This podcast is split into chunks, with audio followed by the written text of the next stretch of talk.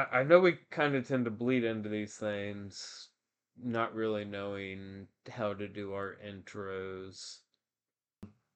Personal life anything going on? I know, I know. In re- reality, it's only been like a day, um, but you know, this is what we do for content. So anything like three months ago that really happened, um, and any any tower stories, you know. I can't think of anything tower related, but um, since at time of recording, since we've released our last episode, I've uh, well, since you've been gone, also I've picked up a virtual reality set for video games, Yeah. and it's been a blast. Uh, we haven't had a chance yet for you to sit down and play any of them, or I Yeah. guess sit down and play isn't the right term. I guess stand up and play is the right term. Either or. But I haven't had a chance for you know for you to do that yet. I'm sure we'll get to it, but ha- haven't had a chance to just yet. But it's been a blast. Uh, got some Rick and Morty, some Star Wars, Yeah. and a couple of other small VR stuff things. You know, honestly, uh, you haven't even let me ask you yet. I mean, so I mean, what's going on with you? Uh, so contracting's fun. Um, again, a lot of NDA stuff right there. Uh, that that said, I I can reach back into my pocket and you know pull out a couple stories, but I do recall working on you know a couple towers. There's as an installer, there's definitely some uh, competitiveness and all that, and whenever installer A does a really shitty job on their install and likes to run like fibers over step pegs, and installer B comes by and just grinds it into the step pegs to degrade, you know, the wireless communication network. That that's considered an attack against a wireless network, right? It it may be like minute, like you know, an osprey, you know, trying to like eat the uh the coax jumpers between the radio and the antenna and you know bring down the tower that way because whenever an osprey you know nests and all that that's from like april to november and they are a protected species under the migratory bird act of such and such such and such here i don't have it off the top of my head but i know it exists and so especially for you know listeners up in like the northeast corridor and all that one reason whenever you lose service because of an osprey that tower cannot be worked on between april and november because it is a protected species uh, which just means you're shit out of luck service wise. Um, now, how you're gonna manage to plug and condense this down into whatever, I I don't know. We'll make it work. I guess it is still part of the intro. Um, and for that, I'm Tog, I'm Peanut. and this is question, possible answer. Conflict of interest that I am trying to use this podcast in an academic essay, so I'm basically citing my own personal experience. Yeah, so this one got started with uh for the uncommon listener that doesn't know our history, Tog has been away for the past while, which is why there was also a delay in episodes relate releasing. And before he got back in town, he hit me up and was like, "Hey, by the way, I'm working on a paper for school and I have to cite this. We have to find a way to plug it in the podcast." Shout out to uh, any of my fellow classmates that probably won't listen to this. Um, wireless connectivity 343 uh, through AMU.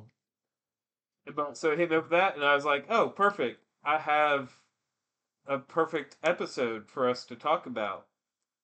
And now that I think about it, I don't remember if this is the right episode I chose for us to talk about it. Dude, I But it's still a good episode to talk about. it'll work. Well, really, the Matrix would have been better, but I mean, we, The Matrix would have been good, but we, I, not yet. we're, we're not going to force that one yet. We, we've got a lot of topics on the list. Uh, anyway, so so Men in Black.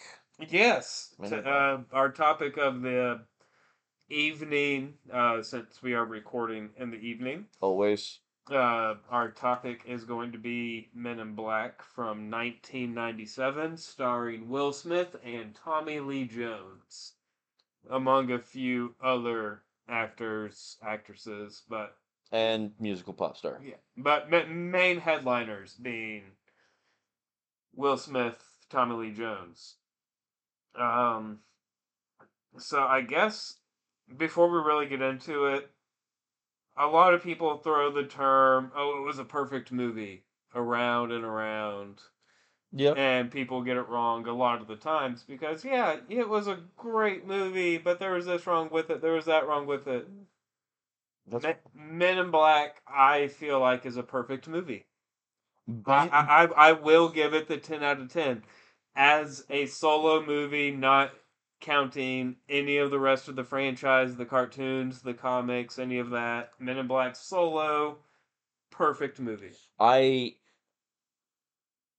I'll give it seven, and this is only because, you know, 90% of what we do is like nitpick, like super shallow, pedantic crap of the movie, which, you know, we'll get into here later because I, I think we have a good list on this one, right? We have a very strong list for this one. So, uh, without further ado, let's uh, let's uh, roll. You got any questions? I might have a possible answer. So no questions right off the bat, but something I do love about this movie, you know, go, kind of feeding off the my viewpoint of it being a perfect movie, is just the opening of the movie, which is we see the life of a dragonfly, but it's not a dragonfly. It's an alien life form that has come from outside the Earth's atmosphere. It's entered, we go down this plane, we follow it long, and then it dies on a semi, and we follow, and we see these immigrants trying to get across the border, and then finally enter MIB, who is after one immigrant. And throughout all of that, we just kind of see the short, you know, this is the way this movie perceives alien life.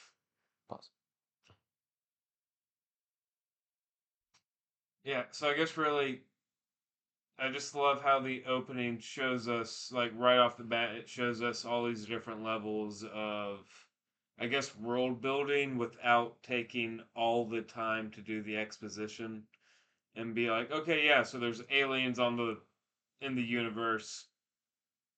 There's only a very small group of people that know it. And so I get yeah, like that's something that I just really love about the movie that really does make it that 10 out of 10 perfect movie. So, uh,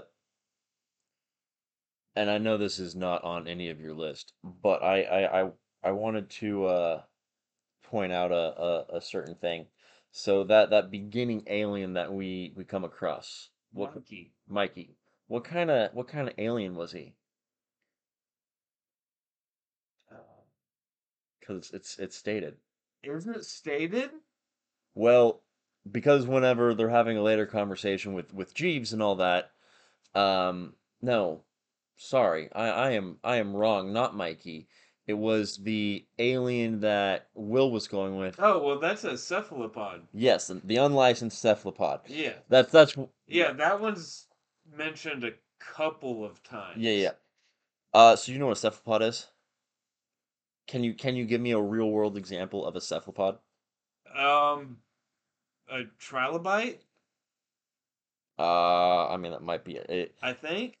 So That's the like I, I'm trying to th- like it's a crustacean of sorts, isn't it? it's mollusk. Okay. Um, uh, well, technically, um, so a, a squid, octopus, cuttlefish, nautilus, those are cephalopods. The, the the the big point is these are exclusively marine animals and all that are cephalopods. Okay, so I've said trilobite, which is a an extinct marine arthropod. Okay. So and, and Hmm. we said what was it? Anthrop or we said It's a cephalopod. so okay, so that might just be I just heard s- something lepod and the similarity. Although so that is the trilobite. Yeah, yeah, yeah. So the, the the cephalopod and all that, it it it, it makes a little bit more sense because whenever Will's in the holding room and all that, um, he said he, he blinked twice, two sets of eyelids, right? Yes. And then Kay chimes in uh, they were gills. Yes. They weren't eyelids, they were gills. He was breathing breath. Yeah. Or something along those lines. Yeah, yeah, yeah. Which m- makes makes more sense now that you know I know a cephalopod is a marine animal. Yeah. So But going back into that opening scene with Mikey, um, something that I do have another appreciation for is like, you know, we see the dragonfly come in out of Earth's atmosphere, goes into the. It's not really a semi truck, it's more just, you know, a box truck. uh, yeah, a box truck. You know, it's got that front end that's flat, you know, like a box truck is. And then Excuse me. all the uh, illegal immigrants uh, come out of the van, the box truck, and then MIB pulls up. And you just immediately see okay, this group only cares about the quotation illegal aliens quotation Yeah. Whereas, hey, here's a group that's actually coming in to care about aliens. And we get this whole sequence, and then we get introduced to the neuralizer Yeah. after everything has gone down. And it really goes to show how much of a, I guess, quick thinking reflex needs to come into play Oh yeah, to yeah. be an MIB agent because yeah, you've got the neuralizer, which is something I really want to get into the possible sciences behind that and is it applicable. But just for the sake of all right, we're going to delete your memory and then whatever we say is your new memory. Yeah. So you have to come up with something pretty quick and it has to be somewhat believable Mm. and There's definitely a high level of improv as well as intuition and attention to detail required to be an MIB agent. Right, which it makes me want to see what MIB was like before they had the neuralizer. Yeah. Because I don't remember the exacts. We didn't write it down when watching, but MIB hasn't been around for more than 60 years whenever the first movie comes out. Uh so Like, at most 60 years. yeah. You know, at, at, at time of release. Yeah. We don't remember. I, don't, I didn't write down the exact year at least. 64. Okay.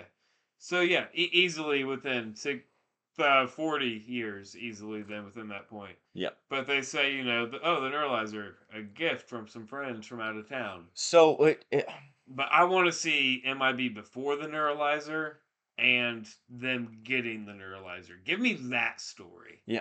So, uh, j- just just to break that timeline apart and all that a little bit, uh, we have the World's Fair and all that, which was the the where the when the ships landed and all that. That was po- supposedly the first. Yeah, the the founding kind of thing, uh, for Which is that after Roswell?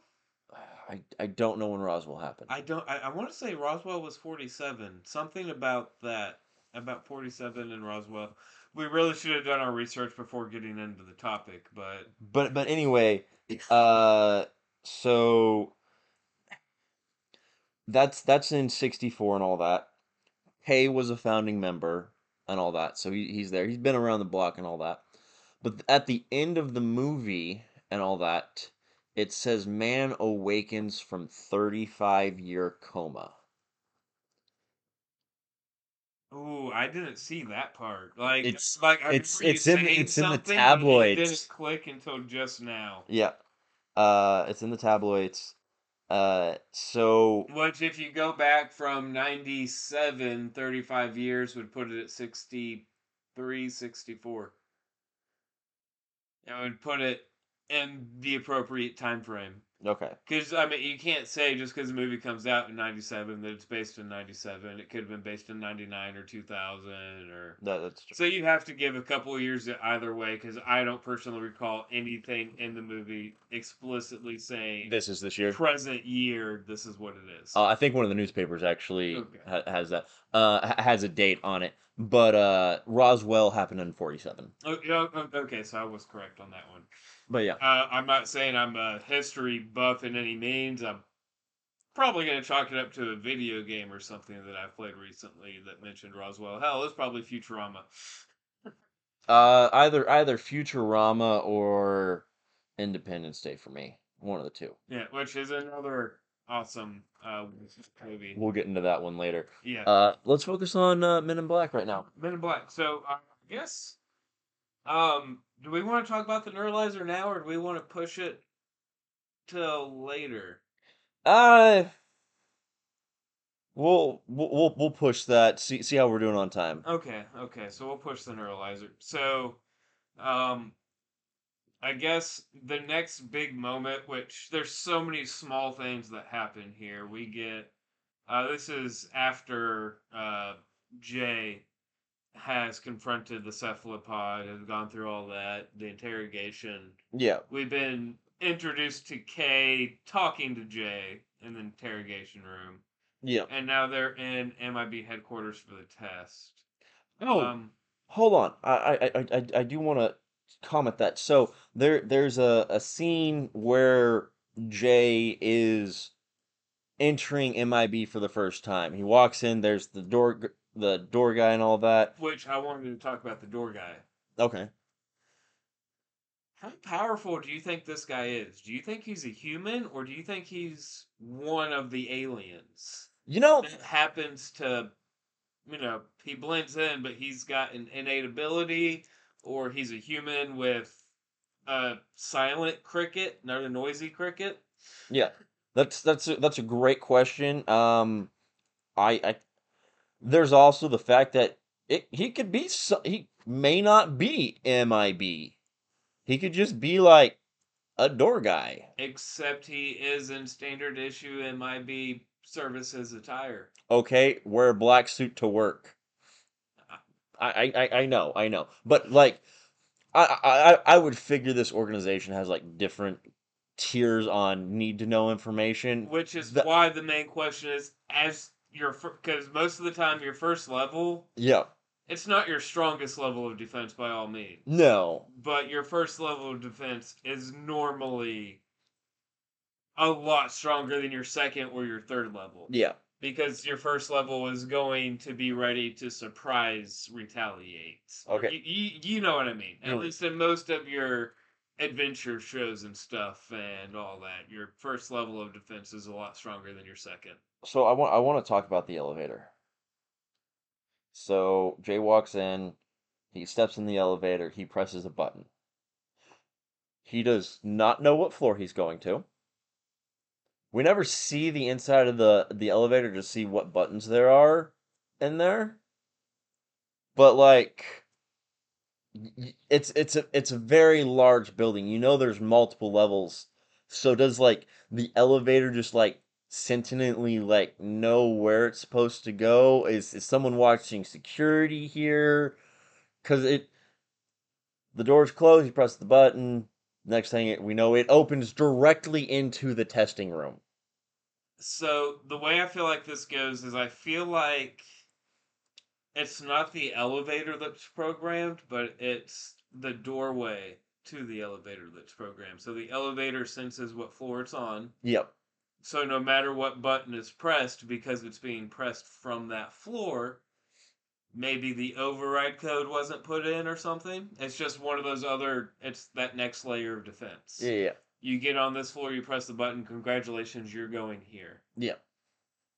It's just a possibility. Yep. But uh, you know, walks into the uh, the meeting with Zed and all, and of course he's late, like most people are. Um, we're we're we're, meted by we're we're met by uh America's finest The best of the best. of the best, sir. Now, I'm I'm military. You're ex-military. We loved a little poke fun, research, and all that at a few things. While we were watching, I believe we paused and rewound this scene a couple of times just to try to freeze frame and look at stuff. But it was a very blurry, a very blurry set of scenes, and it was hard to get what we needed. But from what I gathered, most of them, maybe not all of them, but most of them are entry level officers in the military services. Yes. Um, you, you, you find this based on the rank that they have in conjunction with their service ribbon rack because, to my knowledge, at this point in time, um, most branches, if not all branches, whenever you were wearing a service dress, it's all or none, um, and there's different awards. And if you have an award, you have to wear all your awards for some of your awards.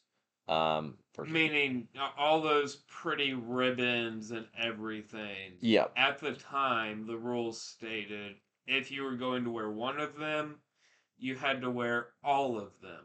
now, um, I I believe there were amendments made for if you had too many to be appropriately appropriately worn. There were rules and stuff. yeah, yeah.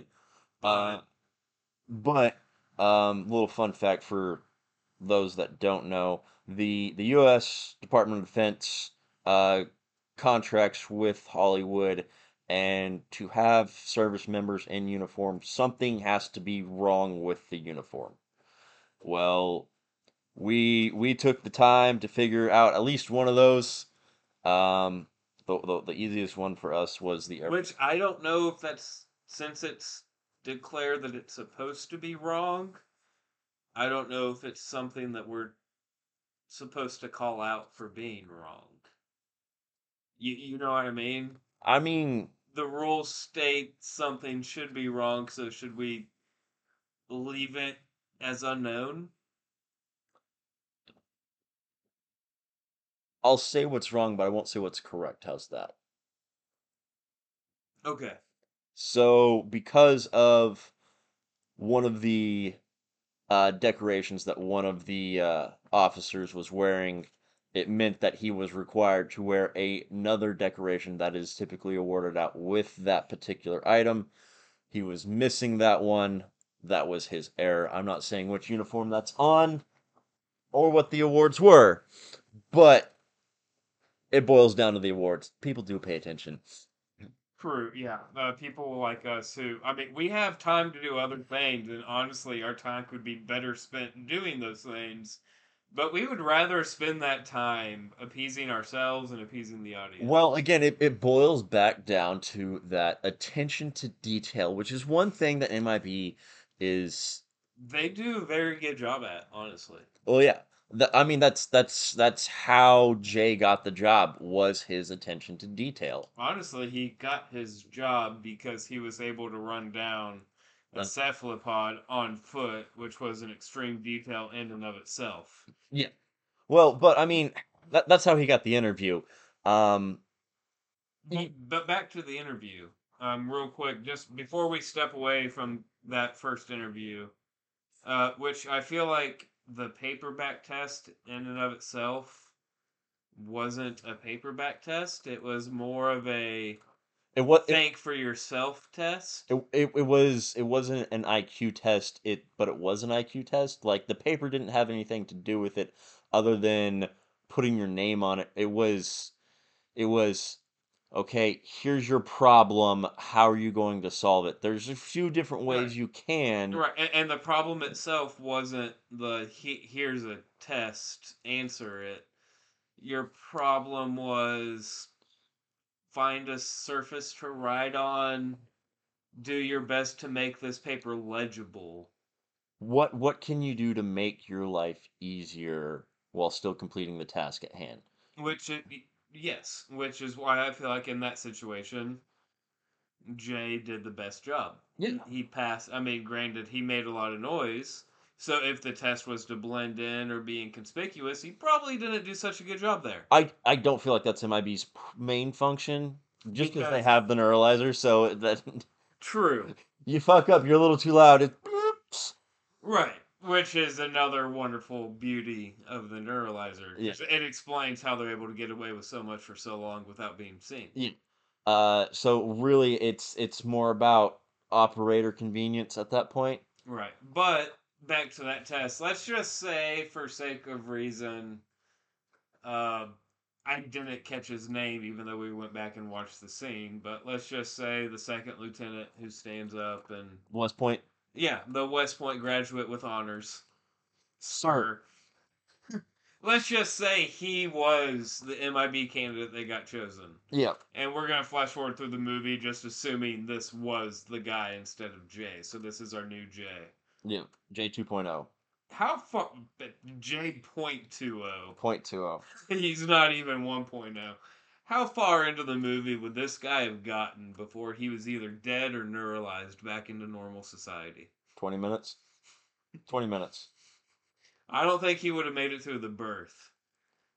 But but to to to backtrack from that question, honestly, all these people are here because they've had interactions with alien activity of some sort. You have to assume because it's MIB Yeah. and if NYPD is there because he was able to run down a cephalopod. He didn't even see anything crazy. He was just able to catch up with one physically. Yeah. You have to think what these military guys had to be up with because they're not just out there and doing whatever. They're assigned to a task. One of them uh, was assigned to uh, some type of rocket propulsion. Yeah. Missile command. Yeah, uh, so, something of the sort. One of them, I believe, was in maintenance. I'm not 100 percent sure. We Yeah. can't, we can't see all their badges, but so just based off that information, you know, one of them might be in Colorado, one of them in North Carolina, one of them in Cal. You know, they could be all over. They could all be in one place. New Mexico. Minot. Yeah, yeah. I mean, you never know where, but you have you just have to wonder. Yeah. Well, what did these guys see to be like? Come to New York. Let's see what you got. Yeah. Uh, so m- moving on in the test and all, I think after the the IQ test, they they bring it in into the shooting range. Yes, You got to be qualified. Um, little Tiffany.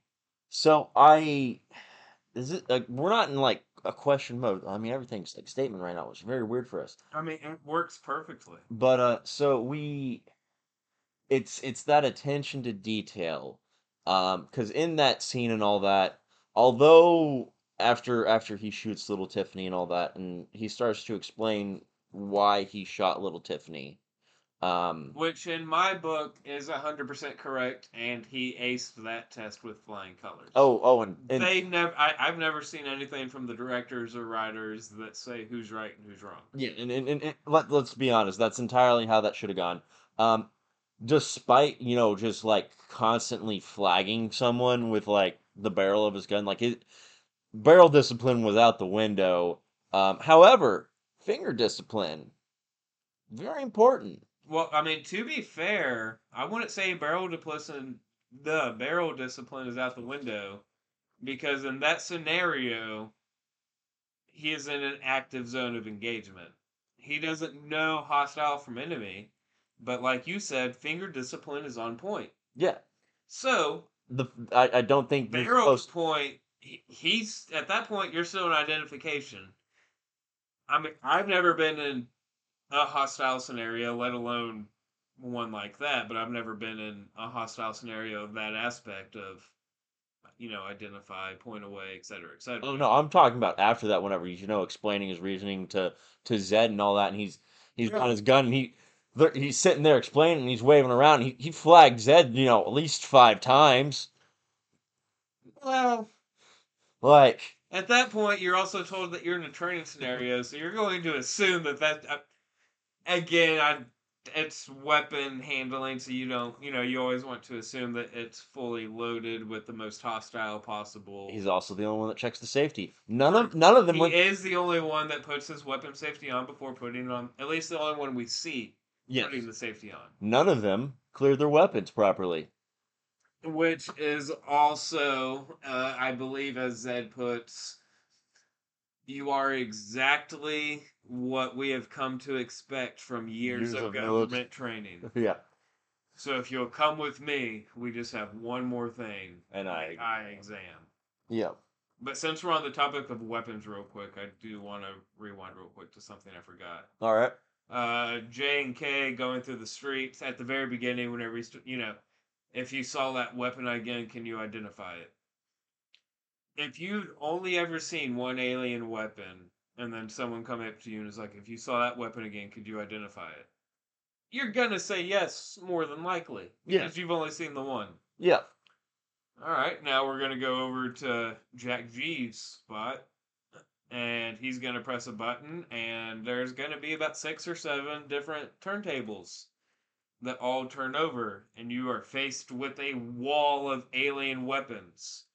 how sure are you that you would be able to find that same alien weapon that you have only ever seen once before, amidst of weapons of things that you had never seen before? So I I'm going to actually equate this into our uh, D and D segment real quick because I knew you were lacking one, but I feel like this this is perfect Okay. because this right here is the example or the perfect example of a proper perception check and a proper history check because he had to get a good enough roll on his perception to see the gun recognize and all that and So, then the history check I'm assuming that the perception check would happen in some type of mid combat yes surprise, and your character chose to grapple or something to try to make the arrest. yeah Congratulations, a weapon falls. Make a perception check. yeah And in that six seconds, you see the weapon fall, it disintegrates. Yeah. And then whenever he's at Jack Jeebs, now we got the history check to check his memory on what would have been. So he had a, a good enough perception roll combined with a good enough history roll to make it work to where he could do it. And that's your D&D segment of the week. Follow up D and D question real quick since we're on the topic. Okay? Would you say that Jay is a human or is Jay a variant human? Variant. What makes him variant? Uh it's just regular human. so if I'm not mistaken, um, whenever you choose the variant and all that, you can choose to uh, in, instead, you know, having like an increase in your ability scores, you get to take a feat. If I'm not mistaken, I, I it's it's it's been a while since since I've I've read that. Built a variant of.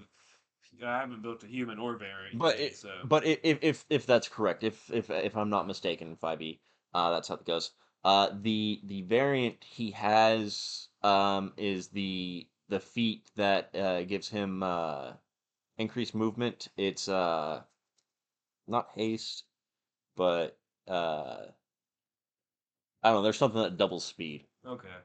So that, that that's Okay, so you're just going with variant just for the simple fact of that speed increase. Yeah. that The character. Yeah, I mean, even if you were doing a homebrew variant, you could just say this is why. yeah. Because he has double movement. Okay. because that that that that single feat right there was what allowed him to get the interview. So it's it's such a big deal. So yeah, that, that that's my explanation on that one. Um. So, so we do get the uh, small mention early. Um. They are fifteen hundred aliens on Earth, Yes, most of which are in Manhattan. yes. Okay, so uh, this this is this is my question. All right, Possible answer. So we have roughly fifteen hundred at any given point in time. All right, so some of those are at least going to be in you know customs and all that at MIB. Right. And, and, and my reasoning, we aren't counting official MIB personnel aliens, like the ones that are in headquarters at least. Yep. And we're also not counting the ones that are still there for in processing for visitation. Ones that are there for visitation. It, ones that are there for for work or processing at that point in time, going through customs. We're not counting in that fifteen hundred. All right, so that's fifteen hundred throughout the world. All right. Now I think we did the math roughly on it and all that, and in just the the first MIB, he Jay has encountered a minimum of five to ten different aliens throughout the movie. First movie, we, we have at least seven that are registered, they made it through customs, etc., etc. That, oh, wait, his teacher. That- Oh, yes. And the teacher from third grade, Miss Ecclestein? Something like Or that. Or Eccleston? Or something along those lines. Revolve. Class. That one. Uh, so there, there's eight. Eight out of, you know, 1,500. Just right then and there. Um, Which, I mean, they did say, you know. uh, most live in Manhattan. Um, but let me let me do the math. So, eight divided by fifteen hundred. That is half a percent. Half a percent of that population we see. Now, if we were to push that same logic and math into MIB2, just what we're shown, we have, you know, 200 and the little, you know, uh, Grand Central Locker. Uh, we got so many others.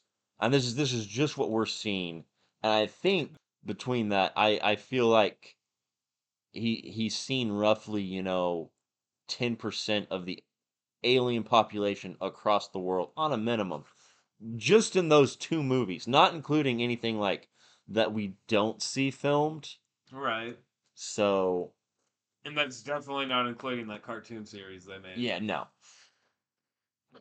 But yeah, that's That it really does beg to question is 1500 the right number to have dropped? I'll I'll put it to you this way. My graduating class was 1110. That sounds about roughly what mine was. We shared the high school with the juniors, which was another graduating class of another thousand. So there were more people in my high school than there are aliens on Earth at any given point in time in the MIB universe. But also, we have. I, I do want to ask. There is the scene whenever we have Edgar.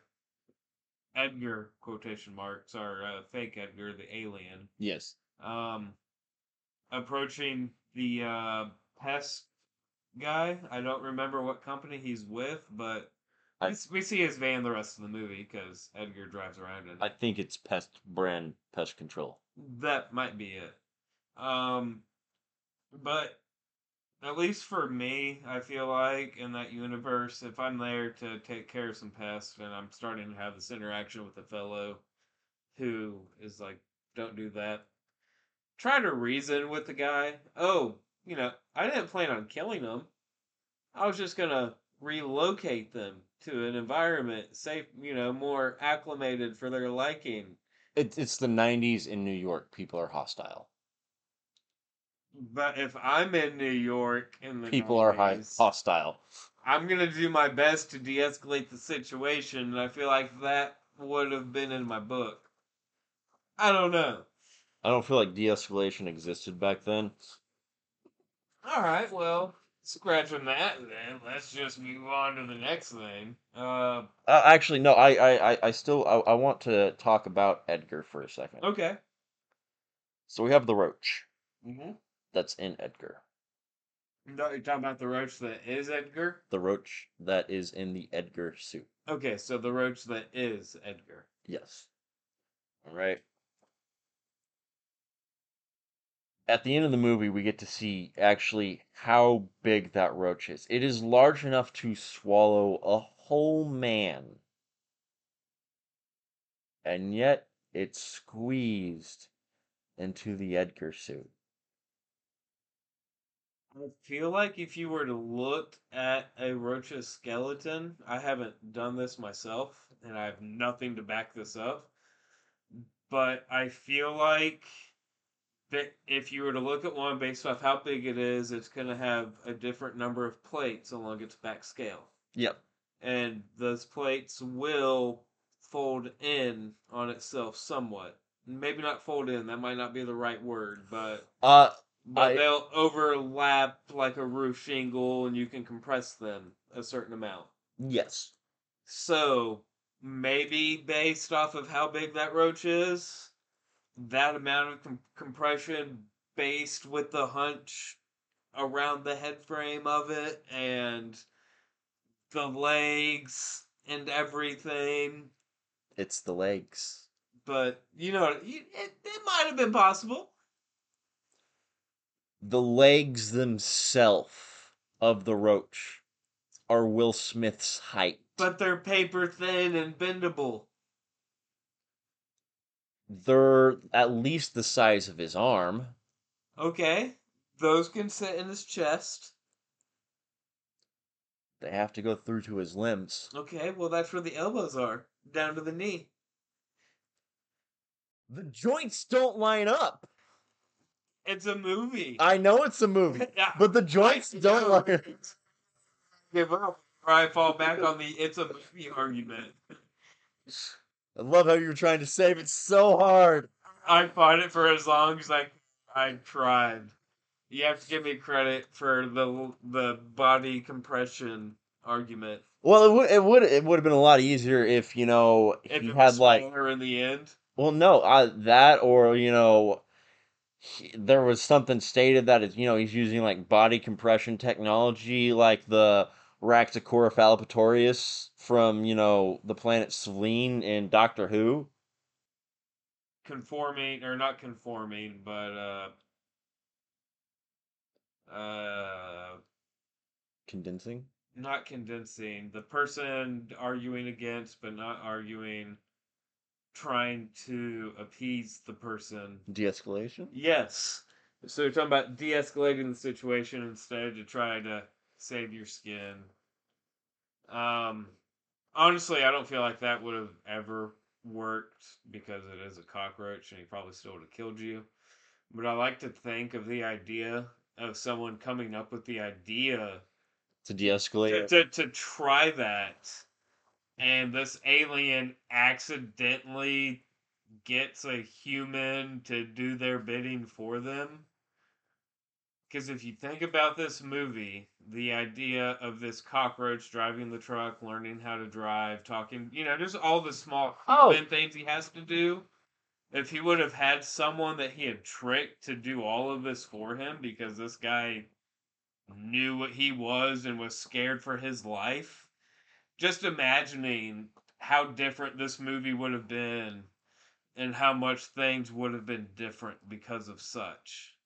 So so that also brings me to like the language area because here on planet Earth there's there's so many different languages and all that. I can't I don't know how many there are, but there's there's there's enough. I mean there's a crap ton on different language learning apps and that doesn't even cover all of them because the the Native Americans even had a you know so many Right, just the number of languages on Earth. Yeah. So there's that, but but somehow every alien can speak English. All right, and I feel like a lot of that argument is made for, oh well, you know, I hate to use it so early in the discussion, but the major argument for that is, it's a movie. They're gonna speak whatever language the movie's in. Yeah. But with a movie that does everything so right, Well, they they even have like a moment where some of the aliens are speaking in the alien language, but once once the Edgar cockroach is no longer Edgar, you never hear him speak another word. right? And He we- just growls angrily. Which we do have moments in the first movie and in the sequel that somewhat address this. In the first one, we do have a moment whenever uh, J and K they're in this room during his first initiation. I want to say before he puts on the suit. Yeah, he, he- And the moment where Jay touches the globe and everything flies around, and it was the case for the New York uh, blackout yeah. of whatever year. Uh, he uh, Kay does bring up the fact that they have this translator or something, Yeah. uh, but it was deemed too powerful or something. But then in Men in Black Two, uh, Jay pulls out a translator of sorts, Like a pocket translator. yeah, and uses it at the post office. Yeah, yeah, yeah. So they do have a workaround for it, but for that time frame, it's non-existent. Yeah. How lucky for the cockroach to speak English Yeah. and know how to drive and know what sugar is and Yeah. just all these things that it's capable of doing. What you got next? Noisy cricket. Okay. So I I actually have a couple things on this one. So here we have the noisy cricket. Um and, and with this uh, particular device, small little pistol, um, packs great punch. One question I have: Why is the noisy cricket not a standard issue sidearm that they carry on them? Well, my biggest argument for that is the reason why it's not a standard issue sidearm for multiple reasons. First off, look at how Jay handles it as a sidearm and how much destruction it does. It sends him flying backwards. Yeah, It. I don't know why he's been issued it for I mean that that's true. And, and number two, which kind of got sub answered with number one, is the back force inertia. But also, h- how many of these can they produce? Uh, um, there is multiple because in the second one we we do see uh, a different colored version of it that gets issued to K whenever he goes up against uh, well, he goes to get his memory back from um Jeebs and he shoots Jeebs in the pie hole, not Yeah. knowing that he's coming back. Um, but yeah, so it's there's at least more than one out there, and especially whenever Jeebs is selling you know rare imports.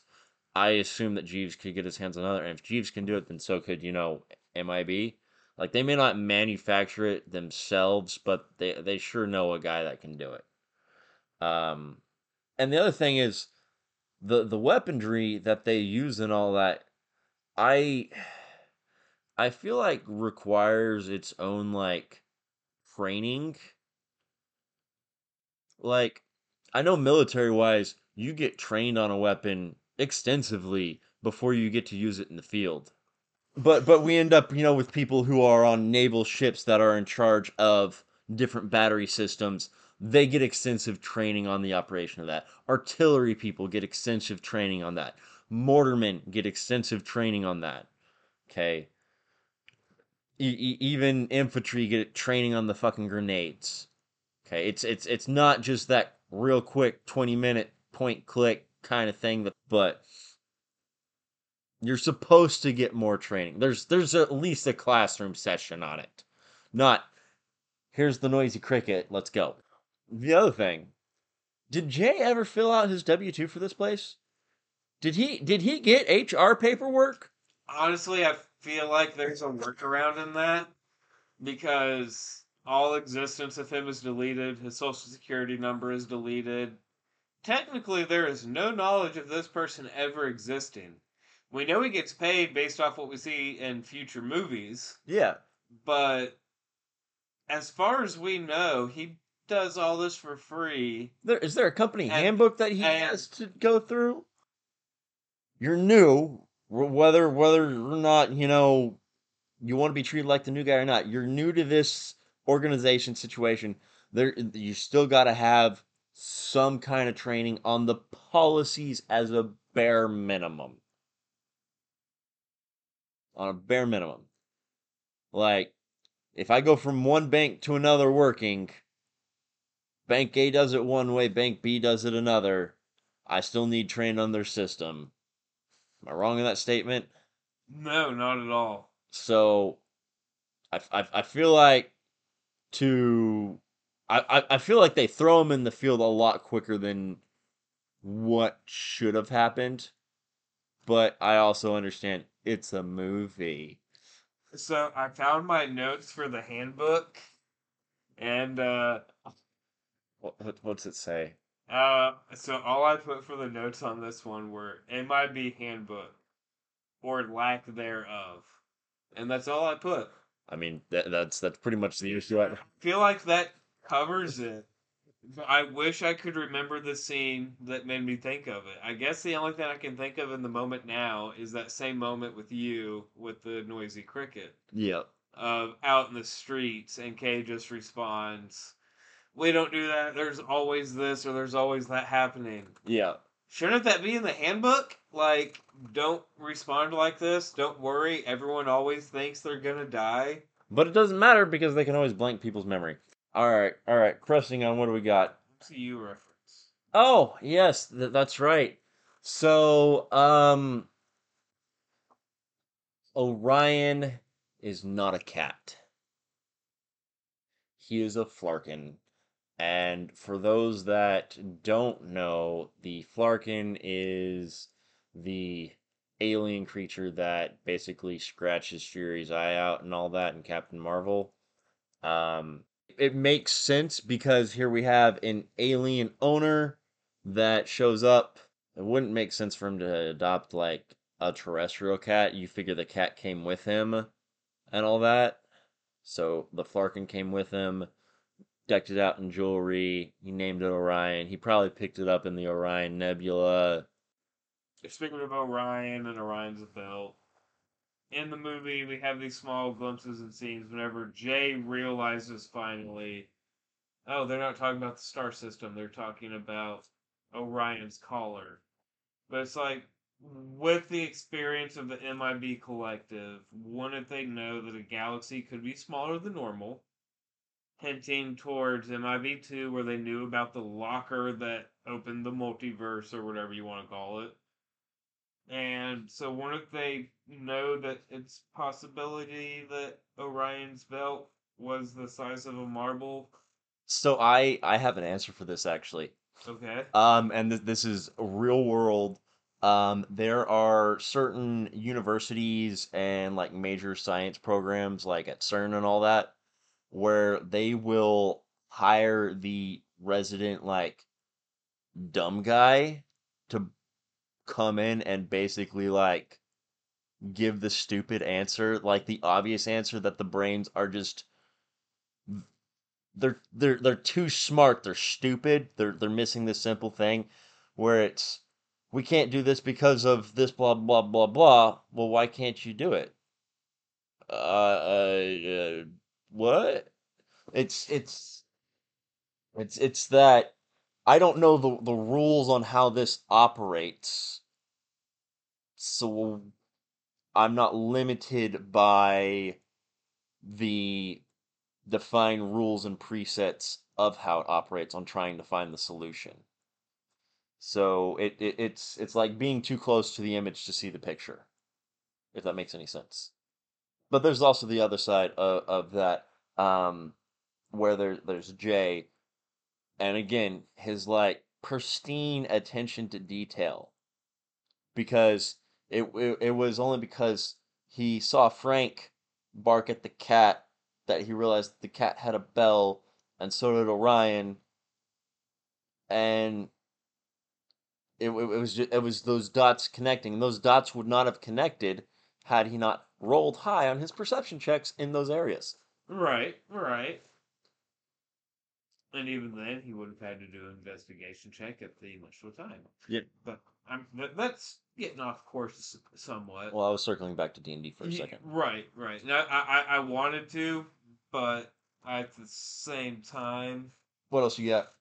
Um, I, I wanted to circle back real quick because you were talking about the scope of things and the satellites and and this one we have you know they we have different uh, what was it we see four eighteen FN something something four sixteen and four eighteen and four thousand. Yes, and something like that. They're they're obviously like different views from different satellite clusters and all that. And so I know I know you were thinking that it was like the numbers were like the the zoom optics on it, and of course my my thinking on it was the number of like which satellite it was. Then again, four thousand satellites in the sky is technically a lot for private ownership of MIB. Right, I feel like at that point it would be somewhat hard to hide it. Yeah, not impossible though. Um, but yeah, so uh,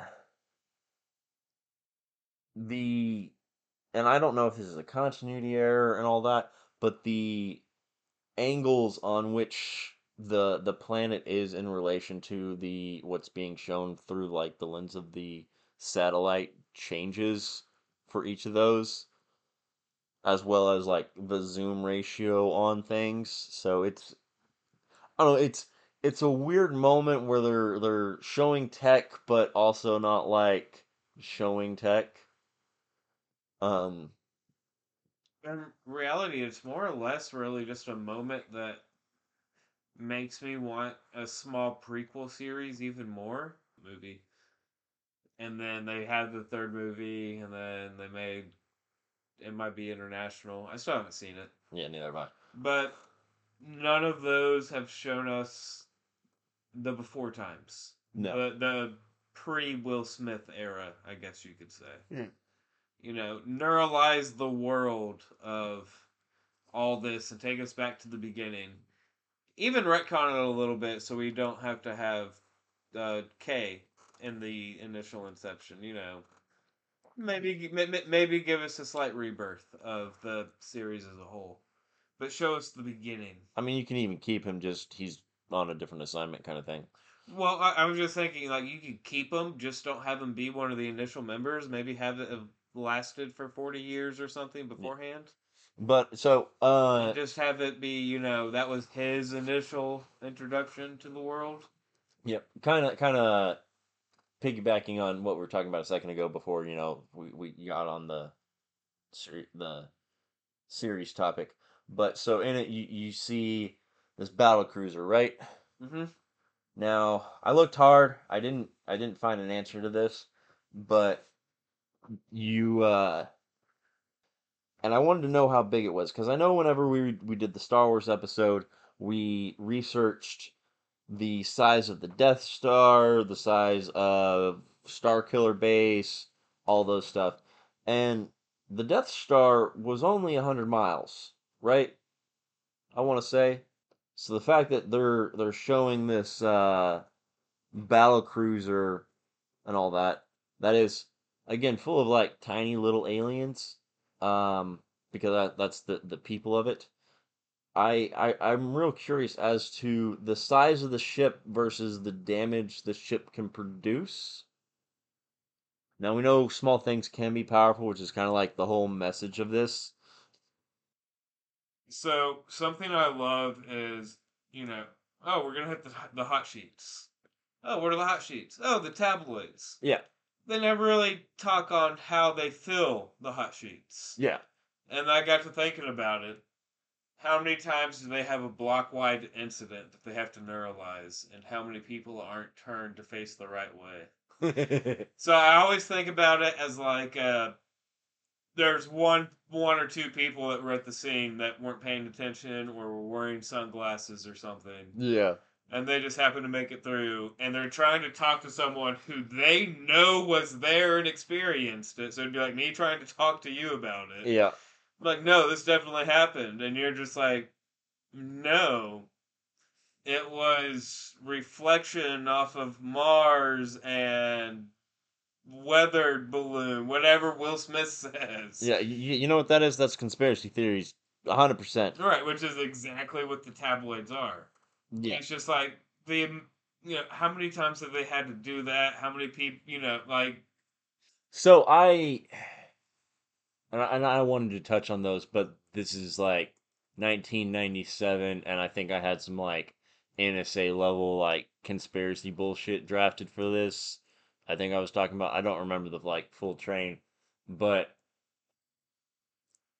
so we have the hot sheet where he, he goes. They go and they find that hey the the farmer's wife and all that saw the alien, etc., etc. Well, one who obtained the information, who was the reporter. Two, how do they, you know, protect identity? Like there, there's a lot of bureaucracy in government and all that. And MIB is still a government agency. While they do get around a lot of it with the neuralizer, they there's still paperwork involved somewhere because you do nowhere in the first three movies did they ever say what branch of the government do they report to. I believe they say, because I believe Jay asked, and I might be misquoting here, but I believe it's what branch of the government report to, and and Kay responds with none. They ask too many questions. Yeah. But with organizations, there's still bureaucracy. Reports still need to be filed. Analysts still needs to happen and all that. I mean, if they own the patents on a few little things here and there, they could just operate under an umbrella corporation Yeah. of sorts. but you, you still have to process the paperwork to order parts. So there, there, there's still some kind of paperwork involved.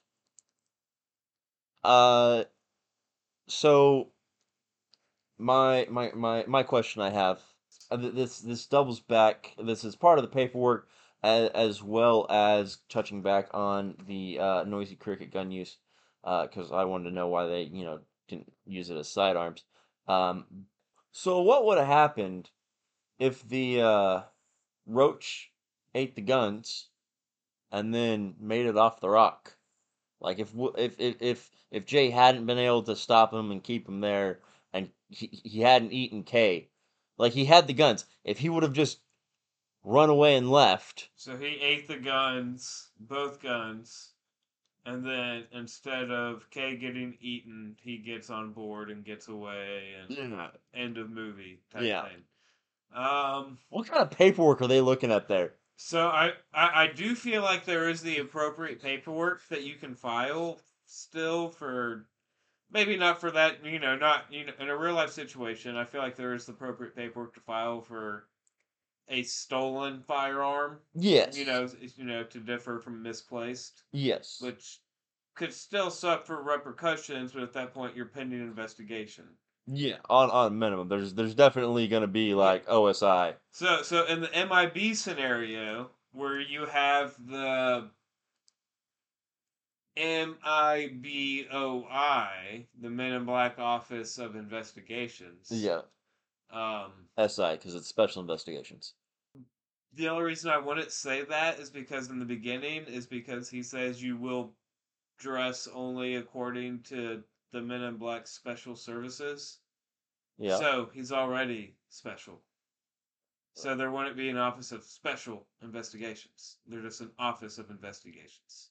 well, so At that point, we're getting real nitpicky, though. I mean, we really are. But but anyway, so th- there, there's definitely gonna be paperwork yeah, involved for this. but but I, I feel like with I feel like they would know that there is a chance of something like that. So pending investigation, they're not going to be in repercussions. Mhm. Now, if they were to try to file paperwork and say that, oh, he stole the guns, and then they neuralize the block or something, and then a week later, there's a giant explosion that gets traced back to, oh, this normal person has this gun, and they fired the noisy cricket yeah. it didn't get eaten by a cockroach. At that point, you lose. Like, d- did they lose them in an authentic way? Yes. Okay. But there, there's still the paperwork of you. You've lost, and the great thing is, for lack of a better government. instead of doing like instead of doing the hassle of all that, like once you know for a fact that you've got them pinned, you can just neuralize them and change their memory to where it's like, hey, you went through this, you accepted it, yeah. move on. Uh, so the, the other thing I have, the, the two rifles that they that they use, um, that's the equivalent of like anti-aircraft ordnance because it literally took out a foe. To be fair, To be fair, This is a UFO that was at this point stationary on Earth for 40 years. I'm not saying it didn't have like weathering effects and you know And- on a minimum water damage. They had a rifle that can take down an airplane. Look at the noisy cricket. It was two and a half centimeters all the way, you know, at most all the way around. Yeah, and, technically it's and- anti-tank. And, and it was able to create a blast the size of my face. A little bit larger than that, but yeah. Uh, technically, the the noisy cricket is anti-tank. How much force do you think the noisy cricket is putting out whenever it throws a two hundred pound man? Like, 15 foot back 15, with 20 enough feet? force to crack a windshield. yeah, like I I am I am not a math major, and I know there's formulaic. And evidence- again, he wasn't properly trained, like we mentioned earlier. They didn't do the proper training scenarios, so we didn't get the montage of him learning proper stance to fire that weapon. that Because that could greatly just be a matter of him not having proper center of gravity upon shooting, upon pulling the trigger. th- that that is true. Since we were kind of talking about uh, the roach eating the weapons and all the repercussions and stuff like that, Just the pure luck that So there there are a lot of things that had to go right for the cockroach. So here we have the cockroach flying through space. Something happens to the ship. He goes down. Right. We we we're, we don't really see what causes him to crash, but he he he crashes. Okay. I would just assume that was him coming to Earth Yeah. and he didn't look like he was very experienced in what he was doing all the time. So I would assume he had a plan, but he didn't have all the plan. Okay. He knew how to take off and he knew how to fly. He forgot to learn how to land. Here here we have Edgar. He's flying in. Something's wrong with the ship. He goes to crash. He just happens to crash in the right part of the world. The the world to be within, you know, a day or two's travel to where Orion is. I could see that as as he was approaching, they would know most of the I would assume alien life forms would know if you're going to Earth, Go to New York. go to New York, that's where their headquarters for customs and all you know, to, to make sure you don't cause a war without meaning to cause a war. Yeah, yeah, I feel like that would be the common knowledge. So I feel like he would know to go there, and he either had a malfunction, his plan was to try to blend in upon arrival, as we see, I don't remember her name in the second one, Yeah. but we see that version get played out as well. Selena. Selena, that's it. We see her come to Earth and try to do that as well. Yeah. So he either had issues and crash landed, or his plan was to show up all along. But yeah, so he, he gets lucky and he just happens to crash in in New York, Pennsylvania, you know, something a day's travel. With, with I'm gonna say within six hours of New York City. I'll give it six to eight. Um, the next thing, he gets shot out of the sky by the anti or, or you know anti aircraft rifles, and then he crashes. And whenever he crashes, out of the 360 degrees that that's you know ship could have been facing. It just happens to be facing the right direction to, you know, for them to. Whenever you see most UFOs, and again, this is a movie, uh, whenever you see most UFOs, don't they typically unload and load from like the back of the ship? So most of the ones I can think of, um, they either have the direct zero degree in the middle underneath Yeah. that just has like a gravity well that pulls them up, Yeah. or they normally have a ramp that opens facing down so they can make the appearance in front of. Yeah, but the I'm referencing like I'm trying to think of like Simpsons episodes, some uh uh X Files, well, a couple of other things. I can't really think of anything that has the ramp in the back, even in Star Wars.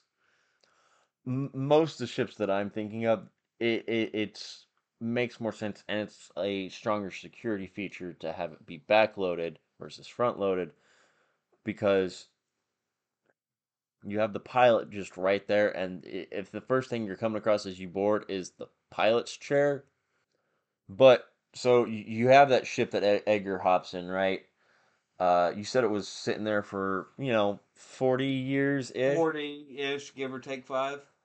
yeah. So the ship arrives, it parks, they you know put it on the towers for you know World's Fair and all that, et cetera, et cetera. Use it as a radio tower. Um, but uh, it's been sitting there and sitting there and sitting there and sitting there for forty years.